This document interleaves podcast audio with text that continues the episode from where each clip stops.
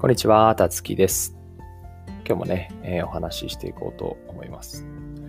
今日はですね、えっ、ー、と、ちょっとジャンル、なんとも言えないんですけども、テーマとしてはですね、書く人と話す人というテーマで、えー、お話ししたいと思います。はい。あの、先日ですね、あの友人が電子書籍を、あの、発売いたしました。こう自費出版っていうんですかね。あの、ずっとこうブログで、えー、文章を書き溜めていて、それを電子書籍という形で出版したんですけどもね。あの、概要欄のところに、あの、Kindle、Amazon のね、えー、リンクを貼っておくので、もしよかったらね、えー、見ていただければと思います。はい。で、まあ、その書くという行為ですよね。えー、あの友人は女性なんですけど、彼女は本当あの、書くことが呼吸のようにできるというか、ずっと昔からあの日記をあの取りためてあのいたりします。はい。まあ、あの先日ね、お話ししたあの知能のお話でいくと、彼女は確実に言語的知能というものが発達してるのかなっていうふうに、思ったりします。はい。あの、日記をつけることってね、言葉でこう頭の中というか心の中をこう整理していくっていう人ですよね。うん。で、こう、僕日記書こうと思ったりとかブログ書こうと思うんですけど、あの続かないんですよね。うん。なかなかこう書き始めちゃうとこういろんなものが確かに出てくるんですけど逆にこうまとまりが欠けてしまうというかうーん難しいです文章で自分の気持ちを書くってことに難しさを覚えるタイプです。はい、逆に僕はあの話して話しながらこうああでもないこうでもないと思考したりして自分の内側をこうまとめていく傾向にあると思います。まあ、これもちょっと先日のね、えー、エピソードになってしまうんですけど、内省的知能というんですかね、えー、内側をこう見つめたりするっていうところを僕はすごくこう使ってきたのかなっていうね、えー、いうふうに感じるんですけども、あの、まあ、それをね、えー、みんな多かれ少なかれやるわけじゃないですか。自分の内側とこうお話ししていくってことをするんですけど、そういう時にこう話すのが得意な人と書くのが得意な人がいますよね。こう書くっていう行為をするとやっぱりこう話してるよりは深くこう入っていく感じがするので、えー、僕もねあの本当に あの何か深く掘ろうという時は書くんですけども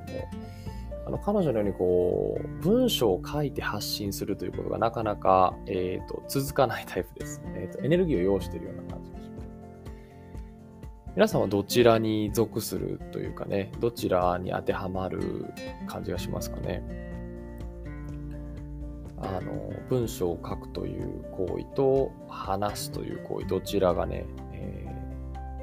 ー、続きますでしょうかというか、どちらが好きですかね。まあ、どちらも好きじゃないという方もいると思います。そんな言葉にしよう、言葉で理解しようとするからうまくいかないんだよと。うん、体を動かして、えー、ハイボールを飲んで、えー、寝ればいいんだと。はい。もうおっしゃる通りだと思いますね。はい。そういう 自分の内側との向き合い方っていうのもありだと思います。はい、僕もね、お酒が飲めてたらね、無限ハイボールなんてやってるんでしょうけども、いかんせんちょっとあの、お酒が飲めない体なので、ちょっとそれは来世までお預けかなというところなんですけども。僕はこう、ポッドキャストっていうものをふとあのやろうかなと思って、随分ともうあの続いています。2週間か3週間ぐらい、えー、続けられている気がします。うんまあ、これテーマも、あのなんとなく決めて、あの原稿とか書かずに、いきなりもう、あの頭の中でテーマだけ置いて、こう、つらつらと出てくるものを元にお話ししてるんですけども、うん。まあ、こういうのがこう、好きだったりしますね。こう即興的な感じで、はい。はい、そういうのがすごい楽なので、こういうポッドキャストっていうか、ラジオっていうかね、音声媒体の SNS ってものを最近は有効活用しています。うん。たらやっぱこうあれですよね。書く方が、なんていうんですかね、えー、圧倒的にこう、リーチしやすいですよね。あの、いろんな人にこう届きやすいなっていうふうにね、思ったりしますよね。うん。いろんな SNS っていうのも、あの、文章がやっぱ得意な人っていうのはね、えー、読んでもらいやすいのかなと思います。やっぱ残りますしね。音声ってこう、残りにくい性質があるので、ライブ感があるっていうところがいいところなんですけど、うん。僕、大学の時は、あの、よく、あの、 Evernote とかに結構長めの記事というかね、エッセイみたいなのを書いて、Facebook、まだ当時ノート機能っていうのがあったんですけど、Facebook のノート機能にこう、ボーンと貼ったりしていました。うん。で結構その時はね、あの、よく書けていたなっていうふうに思って、あの、コメント欄とかもね、えー、たつきの文章読むの好きだよっていうようなことをいただいたりして、あの、俺は文章を書くの好きなんだ、みたいな気持ちもね、あったりしたんですけど、今読み返してみるとね、やっぱこう、重たいなって思ったりするんですよね。うん。で、なんで重たいのかなって思った時に、あの、文章のテーマについて書いてるようで、え、ー、と、なんて言うんでしょう。自分のこう、ことを分かってほしいみたいな、こう、感じがこう、にじみ出ちゃうんですよね。うん。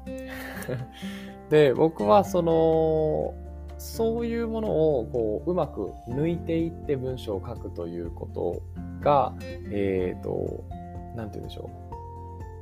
話してるとね、わかるんですよ。あ、今多分こう分かってほしいモードだな、みたいなね、えー、感じがわかるんですけど、あの、話してるとこすぐ修正できるじゃないですか。うん、あ、やべやべ、ちょっとこう、そういうモードで過ぎちゃったな、みたいな。ねで、一歩引いて、えー、なんていうんだろう、ニュートラルにお話ししよう、みたいな感じが、お話ししてるときは結構できたりするし、あの、冗談とかもポポンとね、入れたりしたり、こうトーンをね、上げたりとか、えー、すれば、あの、面白おかしく、できたりしますよね。僕はそういうこう微調整があの会話というか話すことの方が簡単にできるので好きなんですけど、書いてるとやっぱね、こう修正にも時間がかかっちゃって、こう、イライラしちゃうんでしょうね。うん。まあこう、 patient じゃない、あの、忍耐強くないんでしょうね。はい。いらちというんですかね、関西弁だと。はい。まあそんな話を実はその、今日、冒頭にご紹介した電子書籍を書いたあの友人とお話ししてて、まあ、書く人と話す人がいるよねっていうところから今日のこのエピソードを撮ってるんですよね。うん。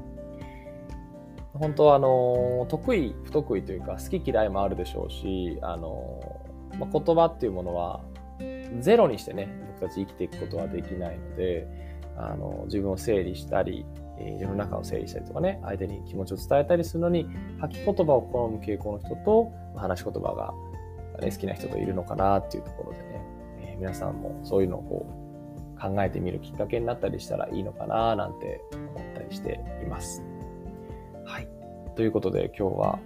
少しちょっと抽象的でしたけども、書く人と話す人というテーマで、えー、お話をしてみました。またね、あのー、次回以降いろんなお話取っていけたらいいなと思っています。今日も聞いていただいてありがとうございます。また次回のエピソードでお会いいたしましょう。